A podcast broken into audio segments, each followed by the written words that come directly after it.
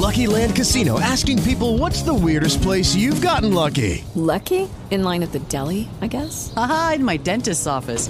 More than once, actually. Do I have to say? Yes, you do. In the car before my kids' PTA meeting. Really? Yes. Excuse me, what's the weirdest place you've gotten lucky? I never win and tell. Well, there you have it. You can get lucky anywhere playing at LuckyLandSlots.com. Play for free right now. Are you feeling lucky? No purchase necessary. Void where prohibited by law. 18 plus. Terms and conditions apply. See website for details. Blog Talk Radio.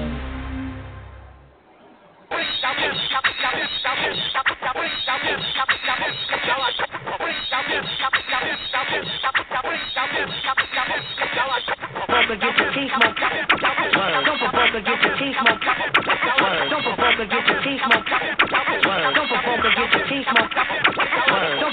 your teeth smoked. Don't provoke or get your teeth smoked. Don't provoke or get your vocal, get your vocal, get your vocal, get your vocal, get your vocal, get your vocal, get your vocal, get your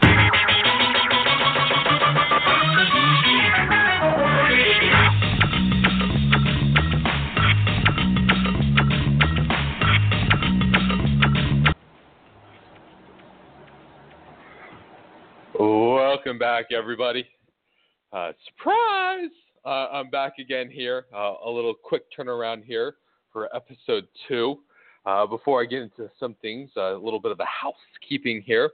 Uh, from now on, uh, I will be doing my live show every Wednesday night. the tentative new title of the show will be called Big Cinnamon's Hump Day Beer Discussion. right now, I'm taking a sip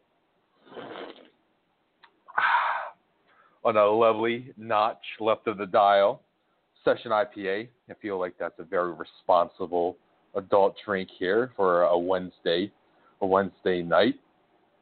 Also, big news coming back out here is that the Nor'easter Sportscast radio here is back at it. We're to be live this Sunday and every Sunday until pretty much the end of the NFL season from 8 to 10 a.m coming to you live every Sunday. Uh, so here, Big Cinnamon's beer discussion uh, here every Wednesday night from here on out. We'll bring it back with the boys, are, back together again Sunday morning, and, and we'll take it from there. Uh, before we get into the live show, want to thank my sponsor once again. This is brought to you by Papa Bear's Kinda Healthy Nut Butter out of Santa Monica, California. Again, people, if you didn't do it the first time, go on. The website is ilovepapabear.com. Get yourself some good, kind of healthy nut butter. I mean, it's it's cage free, it's free range, it's wildly cut, wildly caught nut butter. You know, at them Twitter and Instagram at Eat Papa Bears. And when you're on the site, get yourself a bunch of good stuff here. My personal favorite is the toasted uh, the toasted coconut cashew butter. It is to die for. So do yourself a favor, go over to ilovepapabear.com, put I love Papa Bear in the promo code. You'll get 10% off all orders and get yourself tasting them on some healthy or kind of healthy nut butters. All right, so thank you once again to Papa Bear for my sponsor. So here we are, episode two, back at it again. Uh, so, you know, I listened to the first episode. You know, it's the first ever episode I did by myself, so give me some credit. Uh, there were some good, a lot of bad. You know, sometimes I, I feel like I forgot how to speak the language of English. You know, I kind of, you know. Everybody knows you never go full retard. You went full retard, man. Never go full retard. Exactly, exactly. So that's ha- kind of how I felt uh, to listen to myself here on the first episode. But you know, shooters keep on shooting, and we're back here for episode two, uh, and got a pretty good show I think for you here today. Um, so what I'm trying to do with these shows, or the Big Cinnamon's kind of beer discussions here, is kind of kind of go on a journey, start looking at sports, you know, kind of outside the hot take type of role. Um, especially since it's just me, the one man show. Really don't think people want to spend as much time, listen to you know my hot takes if I can't bounce off of some other idiots and, and actually start a fun debate and whatnot. Um, the kind of purpose of here is, t- take a look a little bit of the culture aspects, the money, the business aspect of the sports world, kind of how it's been developing over years. And the idea is that each episode should sometimes overlap or they should build off each other. So um, the goal is that each episode you kind of kind of developing a narrative or um, if this is a book that each episode here is a different chapter that kind of kind of easily flows one um, one page or one chapter to another. So uh, you know the idea was to talk. The original idea was to talk here uh, for an hour, but in all honesty, I don't think it's always feasible. You know, just to kind of force the way uh, to be talking for an hour. So some episodes might be 20 minutes, other episodes might be 40 minutes. Really depends on the topic, how much I have to say about something. But the idea is that we're learning a little bit by a little bit each episode, that we keep on building off our experiences and, and kind of the discussions of topics. And at the end of the day, uh, when this thing is just tired, we might have a, a, a better holistic view of the sports world, the sports industry, the sports culture, and kind of how it all plays into each other and whatnot. So, um, you know, as always, uh, you know, I know I did um, introduce this episode pretty quick and pretty late. Um, if you're listening, if you're bored, you can always give us a call here at 646 787 8536. Uh, I'll be I'll be here for as long as this episode takes. If you have any comments on, on what we're talking about and whatnot, please let me know. Uh, if you hear a little rattling here, it's because I actually I actually need water. Uh, you know, it's hard. Yeah, I get a raspy voice and I feel like I'm coughing up a storm, so I have to drink some water here. So I, I apologize for the dead silence, a couple seconds each time. Uh, the boy needs his water, so get over it, or my beer at the moment. So, so without further ado, we're going to get here in episode two. Um, we'll be we'll be trying to stay a little bit on how we're consuming sports, but we're going to be mostly focusing on kind of the business and money sides of professional sports and you know the big four or five professional organizations out there and kind of what they do to make money, how what are the revenue streams, and kind of how how these this is kind of set up to and, how the networks and these organizations are set up to try try to make us consume their sports. So a little bit more on the money side. We'll try to wrap it wrap it back in and how we consume sports here at the end. And overall, try to have two uh, two complete episodes of, of what's going what's going on here. So you know the the idea here we'll stay at a, a fairly macro level. Um, not going to get too into the weeds. I mean, some of the some of the contracts, TV contracts and whatnot, get fairly difficult to comprehend. I'll try to kind of break it down in the easiest form and uh, pick it up from there. So, you know, I, I think kind of to kind of kick off the conversation, I think we first need to uh, talk about or understand a little bit about the revenue channels and the revenue streams for these major organizations. Your your NFL, your NBA, your MLB, your your your NHL, um, and a little bit we I might touch on the PGA Tour and how that kind of works, but trying to conceptualize and understand where this money coming in, I think is is an important part of kind of understanding a lot about the business side of these professional organizations. So with with the most most of these teams, you, you have a, a, couple big chunks of the pie. Um, most most of all these these professional sports leagues, TV contracts are the number one revenue source. So with the NFL, it's mo- it's always coming from a national perspective. Uh, your your NBCs, your ESPNs, or they're owned by ABC. Um, your CBSs, your Foxes, so they all buy um, national or contracts so they can air the game nationally, and that's majority of that's really the only the only type of TV contract that NFL makes is at the national level. When you get into the preseason games, local networks can can have contracts to air those games, but when we get into the regular season, only the only contracts at the national level are really dealing with the NFL. Um, whereas TV contracts with you know your your MLBs, your NBAs, your uh, your NHLs will have a mix of national contracts and, and local local contracts or uh, local sports channels. Um, in some cases, like in the MLB, there are a good amount of teams that actually hold the rights to the the more localized channels. You know, I, I, for instance, I think the Toronto Blue Jays actually own all the rights to um, their their local broadcast and TV. I think um, CSN Philly, the the Phillies own about 20 25 percent of those national rights. So when you get down to more of a local level, you'll see some of these teams actually have rights. You know, I think the Yes Network, I think the Yankees own 100% of the Yes Network. So more so in, your sports like hockey and basketball and baseball, you'll have contracts at a more local level and a national level, whereas the NFL is purely national. So how it works kind of in the NBA is that ESPN and TNT buy the rights uh, to air to air national games, and, and then there really there might there's some restrictions on, but it's not it's not worth it to really keep um, tabs on it. But ESPN, TNT buy the rights uh, for the NBA, and then they basically pick and choose the games that they want to air on national television.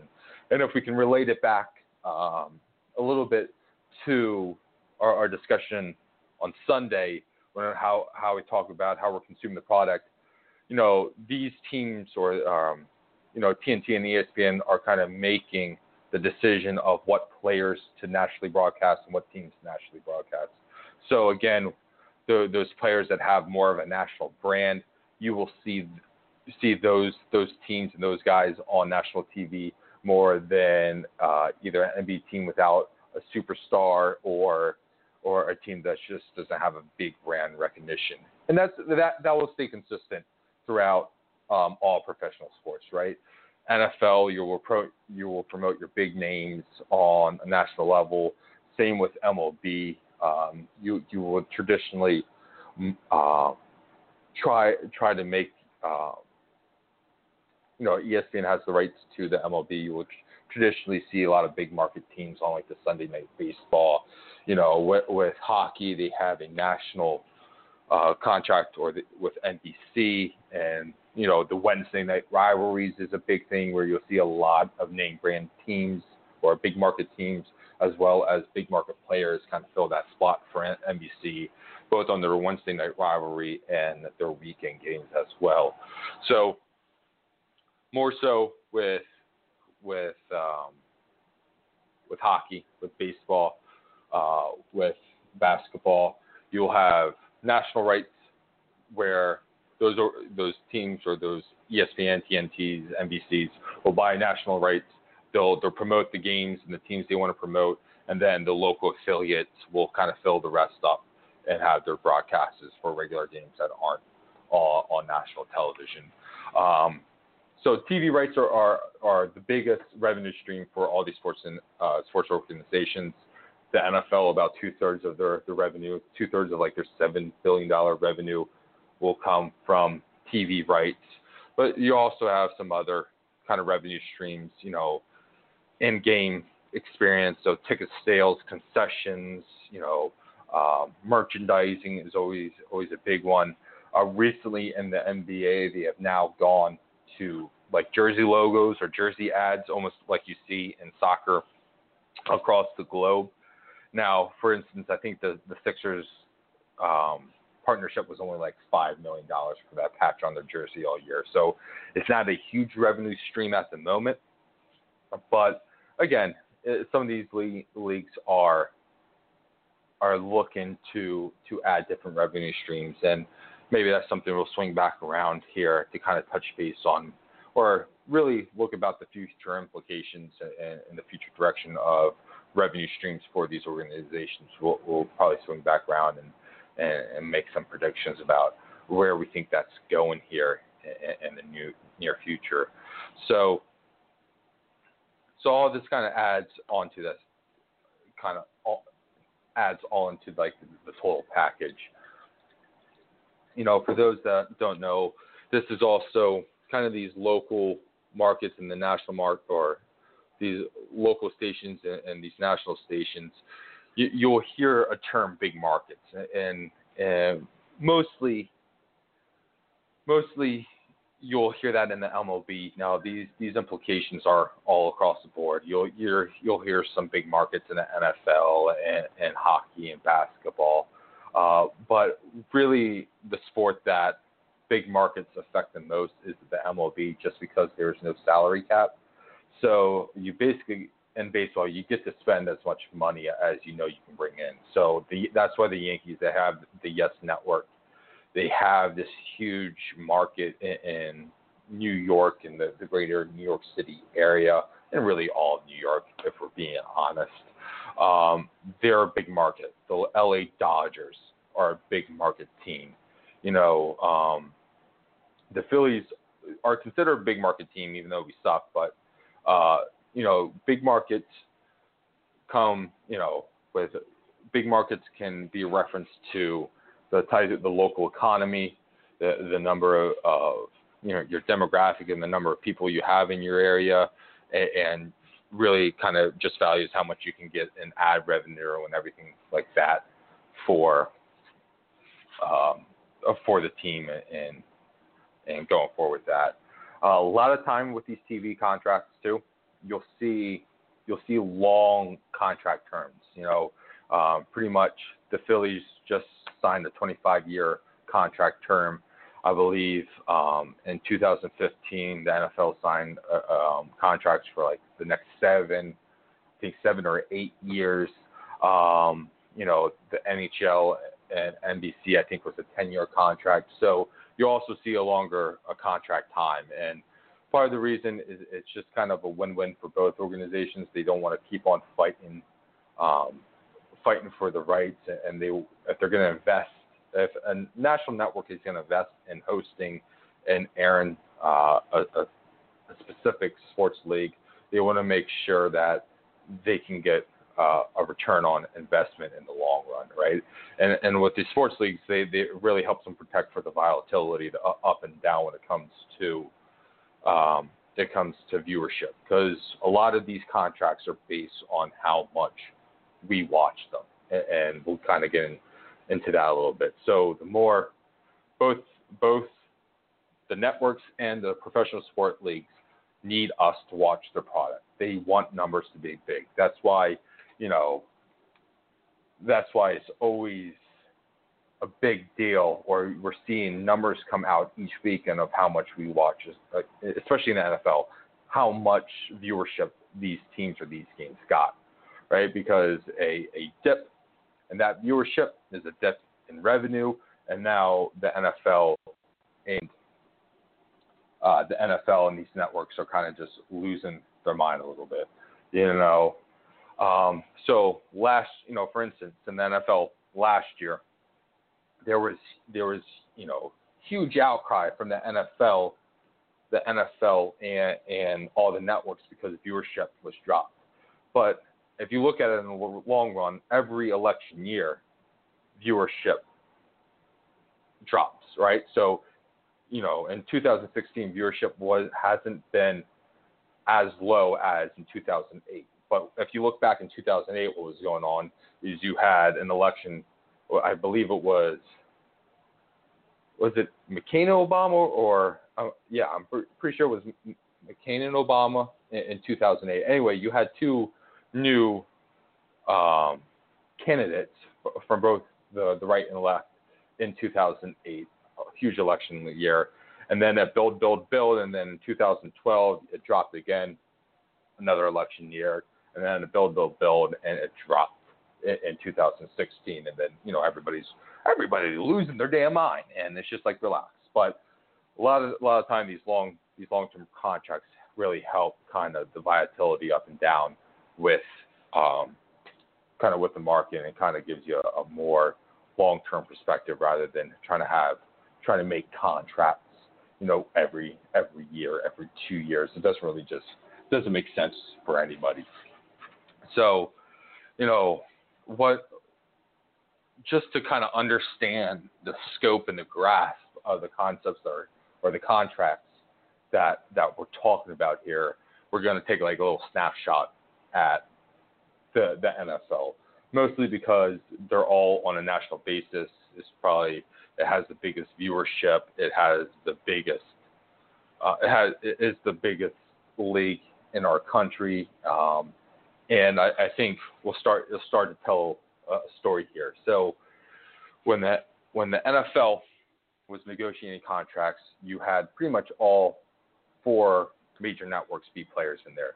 So ESPN and ABC, they bought they they paid two billion dollars a year for the Monday Night Football rights and one wild card game for you know usually it's that NFL wild card Saturday they they usually get.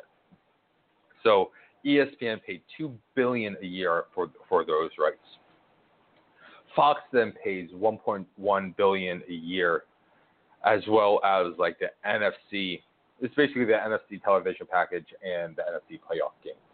So, you know, Fox gets the NFC games and the NFC playoffs. CBS pays another billion dollars for the AFC television package and its playoffs games. And then they also they chipped in another 230 million for those stupid ass five Thursday night football games. You know, everybody hates those those Thursday night football games, but when you're getting 230 million from CBS and then you're getting another 230 million from NBC plus the 950 million you're getting for the Sunday night football package, you can understand why the NFL is doing it. So, yeah, it's the Thursday night games is a really shitty product. They can't make those games interesting at all. The stupid ass color rush uniforms are god awful as well. But when you have 460 million dollars kind of in those packages, well then you can understand why the NFL is doing it. Not to mention that Amazon, I believe, paid 50 million dollars to digitally stream the games, and and I don't know if Twitter had it last year or or whatnot, but Twitter at one time paid five million dollars to stream those games as well. Again, the streaming is a little bit different than actually live televised events. It is growing in my opinion, but it's just not as lucrative as your as your as your main popular networks that are actually coming through you live through the TV. And where it gets even more complicated with these TV contracts is now networks or NBC has the right to flex games. So you see from like week 14 on, week or yeah, I think it's actually it's, I believe it's even earlier. It might be even week 11 on. NBC has no, it's week 11, 12 on because it's the last six weeks of the NFL season. So it's 17, 6, anyway, the last six weeks. But NBC has the right now to you know has the flex the game into a Sunday night, and the idea is that you get two good football teams or a very significant football game Sunday night, which usually captures your highest viewership just because you know Sunday night you're winding down for the week. You, pretty much everybody's home. You have a pretty much undivided audience and, and you have the attention. You know, all major networks, not just talking about sports, but AMC and HBO. Usually, your best programming is Sunday night.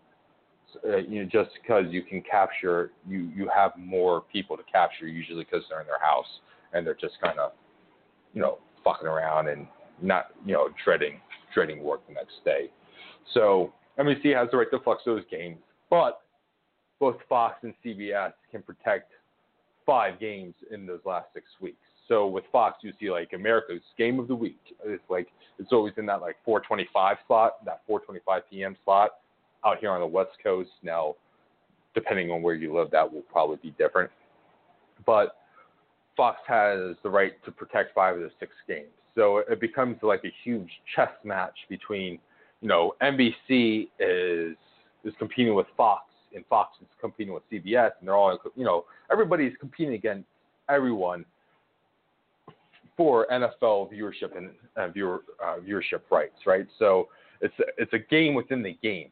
So, for instance, the NFL, I think it was just like two years ago, finally came out to the networks and say you have to promote the other games that are on different networks. So now, like if you take if you take a look, like you know, after coming out of commercial break or before commercial break, they will they will flash all the the games that are coming up um, in the afternoon or the Monday night game or whatever it is. And for the longest time, these major networks weren't doing that because they don't want you watching the product on another oh, on another TV station. So it, I mean, it, it's kind of crazy that they're all building bidding for the NFL rights. They're all showing the NFL product, but in a sense, they're all competing with each other at the same time. And one thing the NFL had to do to kind of have these these Fox, CBS, and NBC kind of pay for these rights is they alternate the Super Bowl. So every three years, one of these networks will get the Super Bowl. So it's not just always on NBC. It's not always on Fox. It's not always on CBS. They'll, they'll have a rotation there, and, and part of that rotation kind of helps helps get them to that one billion dollar a year because every third year they know they're gonna they're gonna they're gonna get a Super Bowl, and the Super Bowl is the biggest, the most watched televised event in America any given any given year, and it's really one of the only times that you have you can you know you're going to capture an audience and you can capture a specific demographic, which which as we talked about a little last week, the market has become so segmented that that it's hard for a lot of advertisers to actually go out there and find the consumers and the demographics that they're looking for. So that's a little that's a little background on like basically NFL contracts. I'm gonna take a sip of my beer here. And then a little bit of water here to kind of relax the palate. But um, that's basically a little bit what's going on here with your major contracts in the NFL and, and kind of the chess game that's going on between them. But one one interesting thing that that this brings up is a little bit when we we hear about these contracts and whatnot that these these major networks are paying out. We can start to get a sense of why ESPN had to had to do their cuts. Not to go on a huge tangent around how we're consuming the product, but we're we're kind of we're ESPN paid two billion dollars a year for the NFL. You know, statist, you know, some of the reports out there that they only make back about 285 million of that. So there, there's still a gap of about 1.7 billion. And for the longest time, ESPN could get away with that because they were always part of the cable bundle package, right? You know, still today, you know, you're you're paying with your cable if you have cable, you're paying anywhere between seven to ten dollars a month just to have ESPN on your TV. But what's going on here is that that more more so now than ever is people are cutting the cord or they're getting rid of the cable box. There's a lot of software and technology out there that allows them to stream right to the, to the device, and a lot more people are going towards that because you know cable and DirecTV these these these fees and, and this bill is kind of growing and growing and growing and growing and growing and growing, growing. So like people are cutting the cable. So I think over the last two years alone, there have are there are 13 million less people on cable or DirecTV than uh, than before. So you know you take 13 million people, you add around seven to ten dollars. You're you know ESPN alone is losing 100 million dollars just on loss of cable cable subscriptions. And then, let alone is now they're not getting as many viewerships, and now they're losing on advertising rights, and now people are either streaming games or they're going out to bars and watching with groups. So you so you can't really get a grasp uh, of how many viewers you're getting, and it kind of all all comes rolling downhill. So you know, for, for ESPN, they had one or two routes in which they could have gone to to really to really um I guess boost boost the ratings or kind of really determine the direction of their network. They could have gone to more sports um, sports type of analysis and things like that nature, or they could go in the way in, in which they went is kind of double down on this let's be a social and political and, and cultural relevance news network, and that's why they got rid of all their a lot of, their online content guys, a lot of their the guys that had good relationship with teams or, or were good beat writers and whatnot, and they stayed more to the flamboyant personalities that they had on ESPN. So, not to go on a huge tyrant there, but you know, when you're paying out two billion dollars and it's basically paying for these rights in a very old school traditional sense of marketing and how we're going to capitalize on it. And then the market shifts on you and now people are watching the sports differently. People are going through different avenues to watch games where you're still kind of stuck back in this old mold or old past. Of course you're going to you're going you're going to lose money and that's exactly what happened. For instance fox i mean very quietly fox kind of did uh, a weird thing as well with, with their kind of program is that on if you go onto the Fox Sports website now, you will see no articles. They completely eliminated all their their journalists and beat writers and all type of those um, you know the, just the web article content that you get with um, that that most people are familiar with. Um, and in fact, the, the, the Raiders that they did keep, what you're seeing now in Fox Sports is that you're having ghostwriters and they're having their their TV talents kind of basically repeat or or talk about what these ghostwriters are saying. You know, it's like has that go. You know, he, Drake can't rap. He can't. He doesn't have lines. I don't know why we love Drake so much.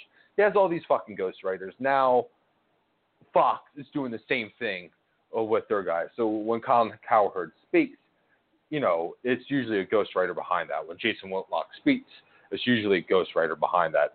I don't know what the fuck they do with Skip Bayless. He's awful. So I mean, the fact that he got five million dollars. I mean, okay, great point. They gave Skip Bayless five million dollars, and the guys, what, speak for yourself, or I don't know what what his show is now on Fox, but it's getting worse worse ratings than Nickelodeon during that time slot. They're running reruns of Nickelodeon cartoons and can't even get as good as ratings, or or yeah, Nickelodeon rerun cartoons are getting better ratings than Skip Bayless is in the same slot. So you can understand why every nobody, none of these major networks know what the hell they're doing or what the hell they need to do in order to make up back the money they got for some of these ridiculous contracts they did with the, uh, with the NFL and on the same point, now now we see the NFL is kind of saying oh shit to themselves as well because uh, if these networks are struggling with, with the contracts and, and the money and the revenue, it's going to eventually come back on the NFL, and, and their contracts are going to decrease, or or there's going to be some, you know, I personally think there's we're we're seeing a huge sports bubble in this market at the moment and we're going to eventually see it crash and burn. But that's why the NFL, you know, I think you might see Amazon and play a little bit more.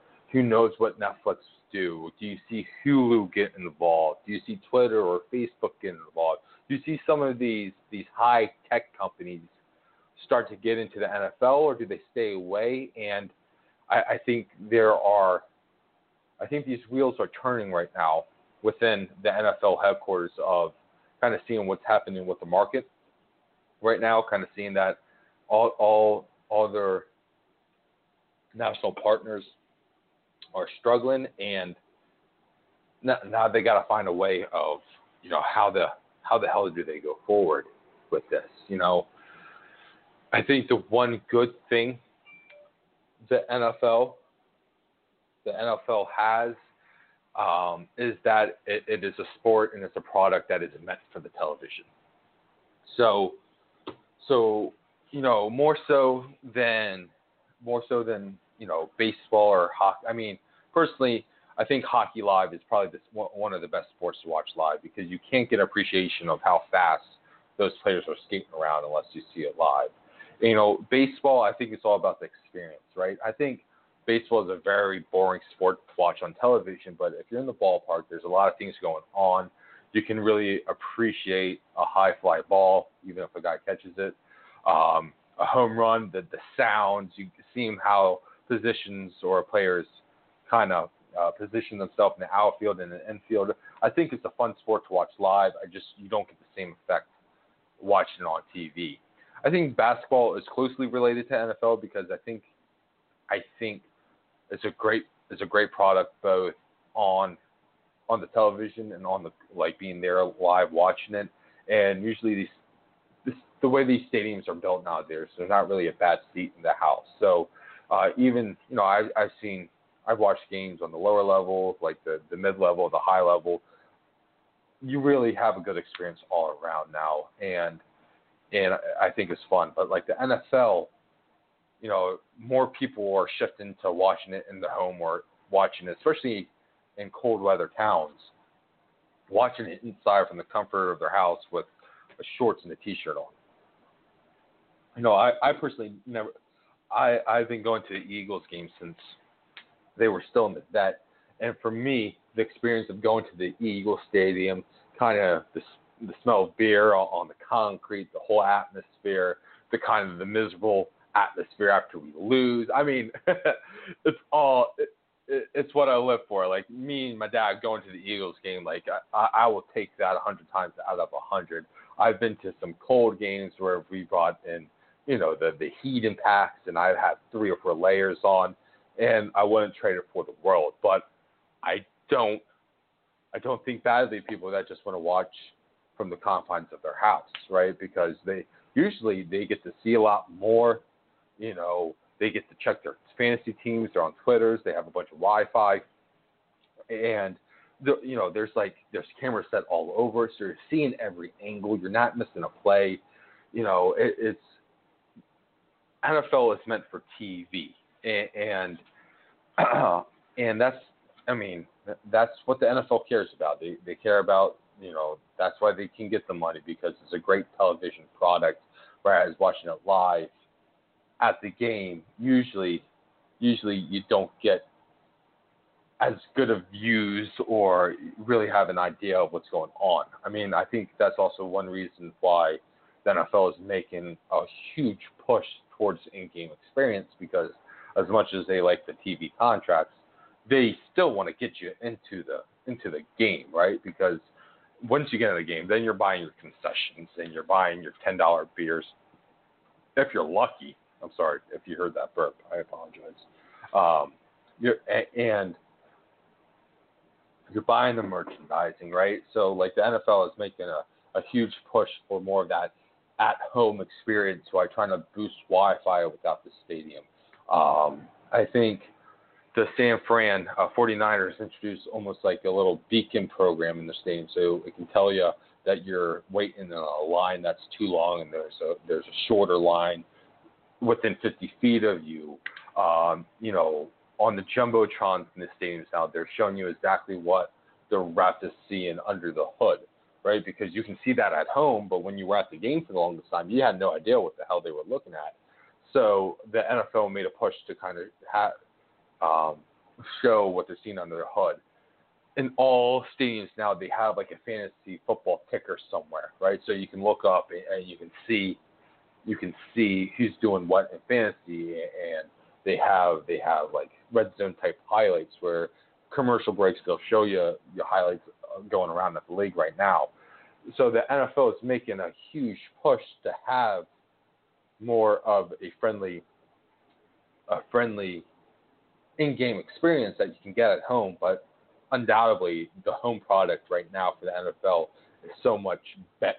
I want to say better, but so I guess so much accessible and so much easier to get everything out of it than you would uh, you would at a live experience. So there's a dynamic shift going on with you know t- people watching on TV versus people actually going to the game. You know, so I, I don't know how I'm going to segue into another section after that, but there you go. So one other thing I do want to, or a couple other things I do want to talk about. So I talked a lot about the NFL, but we also need to be understanding that um, a lot of these a lot of these leagues are competing against each other, right? So, so what we see during the calendar year of these sports leagues is that that drafts in particular and purposely are purposely placed in a time or a window to take attention off another league, right?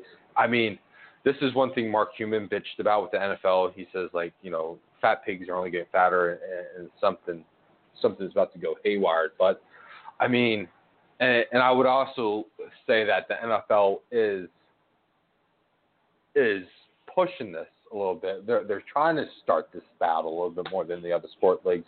But I mean, the, it was a whole concept of moving the draft to prime time Thursday night, right? So now you have the draft late April, early May, competing with the NBA, and I think it's during the NBA playoffs, right? So now you're trying to take attention off the league. You know, you know, July 1st comes around, you know, you know, July 1st comes around, it's free agency for basketball. You have their drafts, whatnot. They they want to capture as much attention as possible.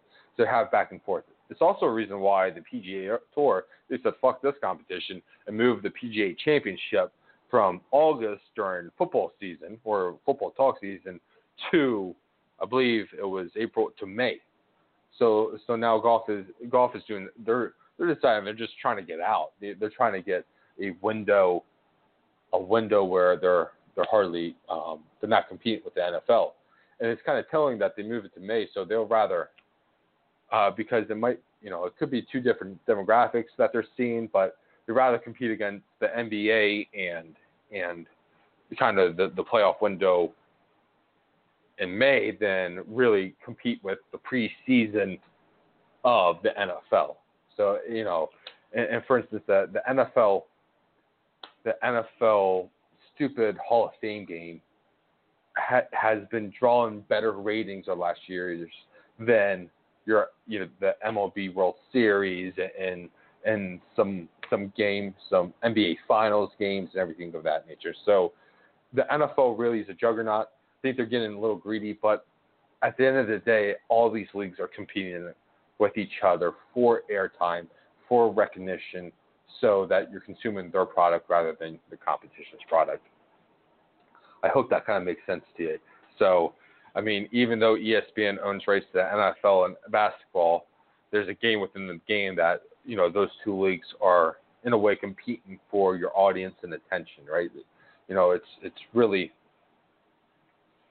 it's really hard to give your full attention to more than one sport at a time. You can go to a sports bar. I mean, I do this all the time. You go to a sports bar I watch a lot of sports at one time, but at the end of the day, I'm, I'm picking one one game to really devote all my attention to, and it's it's no difference um, when when it goes to a smaller screen in um, in your home. So at the end at, at the end of the day, we have all these TV contracts and we're consuming sports and, and the shift and how that and I guess the, the the last step here is you know what do we have in store for the future? So with all these with all these venues now that that players or people can have to watch the games and kind of how maybe not as beneficial these long-term contracts are for these sports organizations or how maybe they're not making their money back now for with the billion dollar a year contracts that CBS and NBC and Fox have you know do we see that? I, I personally think we'll see a, a, the bubble kind of snap and, and kind of these contracts shrink back down to earth. I don't see it being a, a drastic shrink, but instead of maybe 1.1 million, it gets dropped down to 800, 700 million, maybe not for, and maybe not for as long of time, right? I'll be interested to see also, again, if you have some technology companies like some you know, you know, the Snapchat. I mean, that's as fast as Snapchat try to come into the market. You know, does Hulu try to come into the market and start broadcasting? And really, are we technology, techno- technologically, are we really there yet that we can stream these games as efficient as we can watch them, you know, on our television? I mean, interesting to note that ESPN, I think it was just a week or, week ago, kind of agna- acknowledged that they are coming out with their own premium streaming app. So this is going to be addition outside your Watch ESPN. It's going to be, be go behind a paywall where now Disney Disney can can charge for you to watch a certain amount of games, right, or certain games. Um, part of it is called the BAM Technologies, and if you haven't heard of it, it was a, a, a streaming technology that all the MLB teams invested in um, to kind of stream games at a higher quality, a higher product, things of that nature, and, and Disney basically just bought the rights to that. So um, BAM Technology was working hi- highly with the MLB and hockey. So there are predictions out there that now these products, you know, the MLB and hockey games will be available to stream more accessible. Here we go back to accessible um, standpoint that we talked about a little bit last last story Sunday about the accessibility of sports and sports and how we consume product. So with advanced technology and Disney buying this this kind of this this technology, there these teams might be more accessible to us as consumers, but they're also going to be going to be behind a paywall and kind of what their pay structure or pay model would be is still kind of up in the air. So it would be kind of cool to see buy a game stream for a dollar, or you could buy like a premium package um, uh, for for the year for like a hundred or whatever their whatever the price range may be.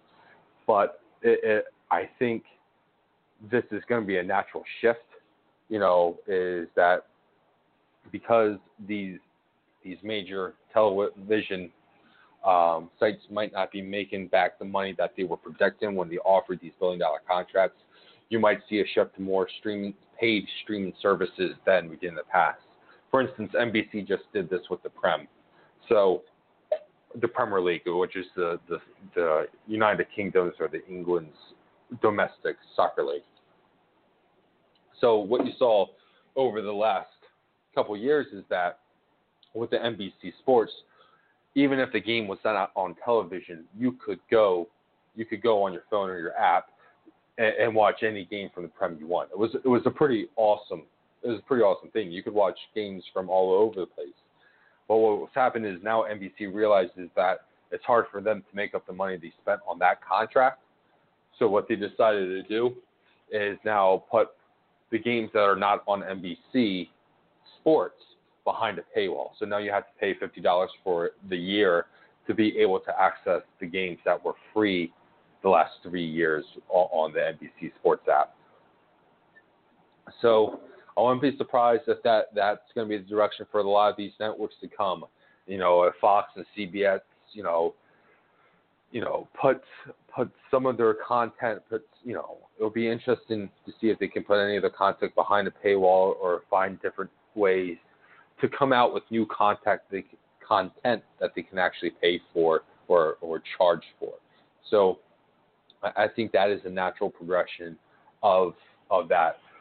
Also, one another step some of these networks could do is that I think virtual reality isn't there, but it, it's growing. It's growing. You see this with the PlayStation, the um, with the Xbox, and and I, I think there is a virtual reality boom about to come. You know, I, I still think the technology really is two, three years behind, but I could also see some of these networks maybe maybe charging for more of a virtual reality experience, right? So you can either watch the game on your television or, you know, I could see one day of refs having little stream cams on their hats or whatnot, and you can you can pay that virtual reality to kind of kind of zip in and out of different angles around the stadium or or you know um, or, or in the seats on the stadiums or on the refs on the sidelines.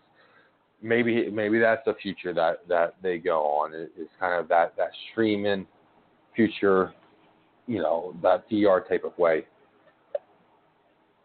Something um I don't know how to add this in but another another way technology is kind of affecting the business of I'm drinking my water I'm sorry I'm about to cough real bad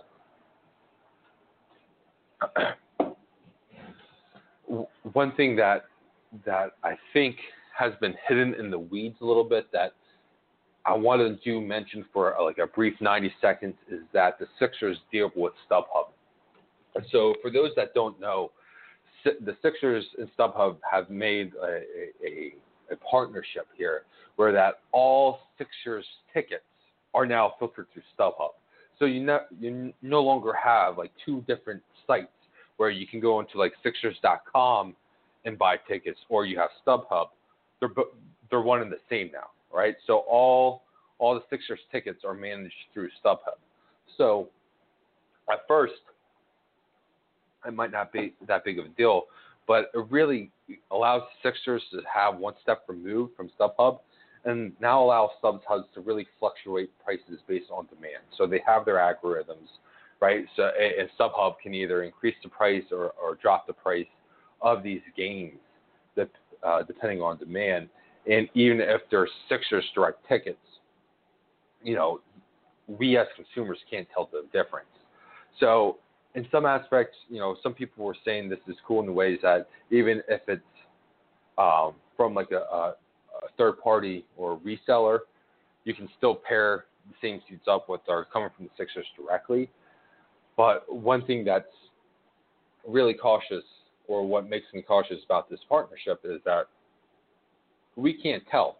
We can't tell anymore what's a third party reseller, what's coming directly from the Sixers, what is fair market price, what were the tickets normally based at, because now we're using technology and it's all in a flux and it's all up and down, up and down, and it's kind of scary. And I think the Sixers are first adapters to this, but they're not going to be the last team to start doing this. And I think, I think prices for for live events are already as very expensive as it is, especially when you compare our tickets compared to to like England soccer games or England cricket games or England rugby games. You know, there was a huge outcry for Arsenal, uh, the Arsenal fan base when tickets were around seventy dollars.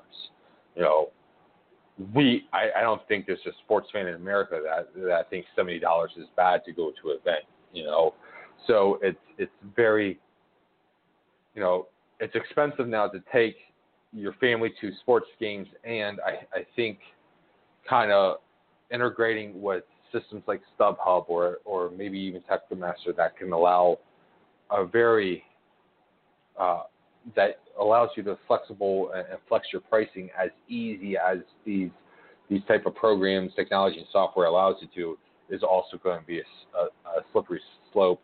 And I also, unfortunately, think that uh, this is uh, uh, this is a future technology that I couldn't add into that smoothly, but it, it's it's happening so that we definitely need to be aware. So, I mean, I wasn't planning on going 52, 53 minutes, but shit, I'm here. Um, I think that's all I really want to say. Uh, I want to appreciate again here for calling in or listening in to you know, Big Cinnamon's Hump Day beer beer discussion. Um, you know, congratulations on making it here during the week. 60% of your week is done. It's all downhill from here.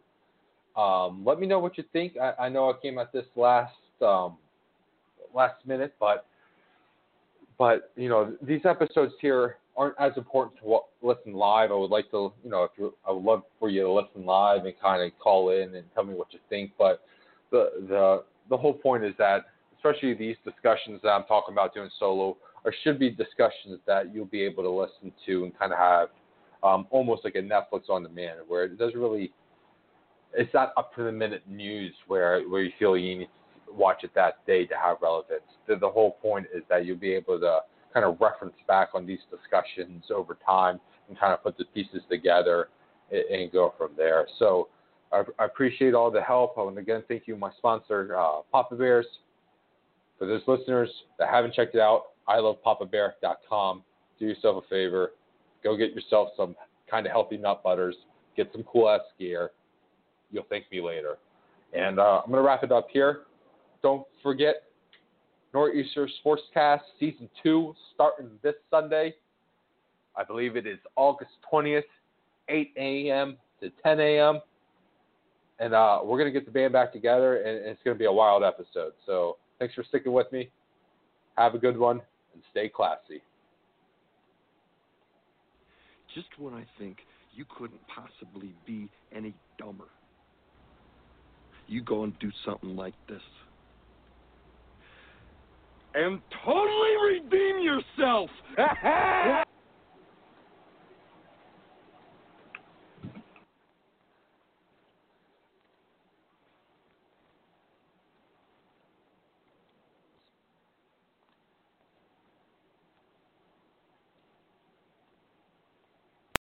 Lucky Land Casino asking people what's the weirdest place you've gotten lucky? Lucky? In line at the deli, I guess? Aha, in my dentist's office. More than once, actually. Do I have to say? Yes, you do. In the car before my kids' PTA meeting. Really? Yes. Excuse me, what's the weirdest place you've gotten lucky? I never win and tell. Well, there you have it. You can get lucky anywhere playing at LuckyLandSlots.com. Play for free right now. Are you feeling lucky? No purchase necessary. Void where prohibited by law. 18 plus. Terms and conditions apply. See website for details.